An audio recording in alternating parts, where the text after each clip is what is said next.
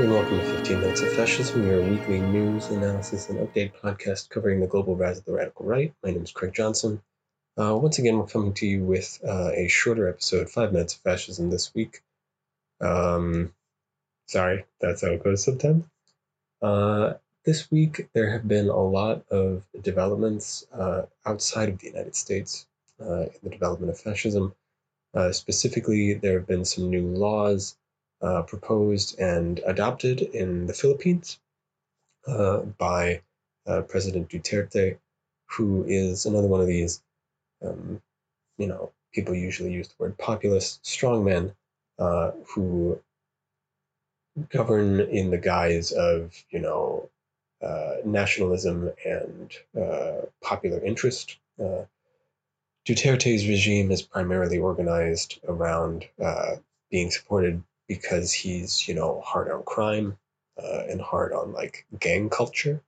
Uh, he specifically gained prominence and popularity uh, when he was the mayor of a major Philippine city uh, that was uh, extremely harsh on, quote, criminals. Um, of course, some of these people were actually violating Philippine law. Uh, specifically, we're talking about drug tr- drug trafficking. Um, but The problem is that a lot of these laws uh, define these criminals uh, in very vague terms uh, and allow the government to crack down on them uh, to whatever extent they choose. Uh, Duterte himself uh, is a typical strongman. Uh, he has a military background and uh, also apparently personally participated in some uh, gunfights as the mayor of Uh, the city that he was a mayor of in the Philippines.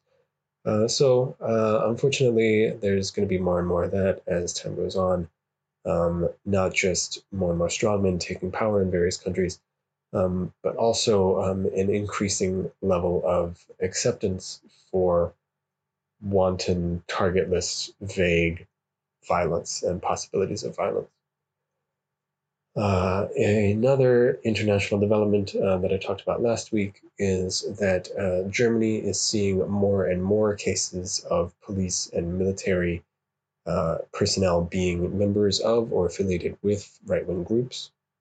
Uh, so that's obviously extremely worrying uh, in whatever country we're talking about.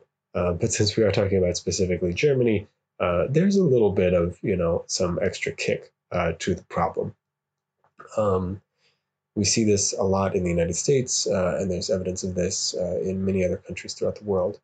Um, the fact that the police often collaborate with fascists or are themselves involved in fascist or right-wing organizations uh, should be no surprise to anybody who's been paying attention uh, to uh, the United States or the rest of the world.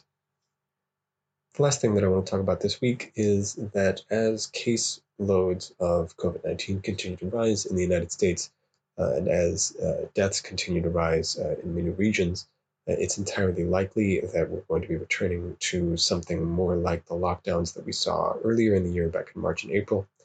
Uh, and with that, a return to the uh, level of police and legal scrutiny of personal travel and public life uh, that uh, was on the books, but um, didn't rise to the level of, like, total police disruption of everyday life for the majority of, of people in the United States.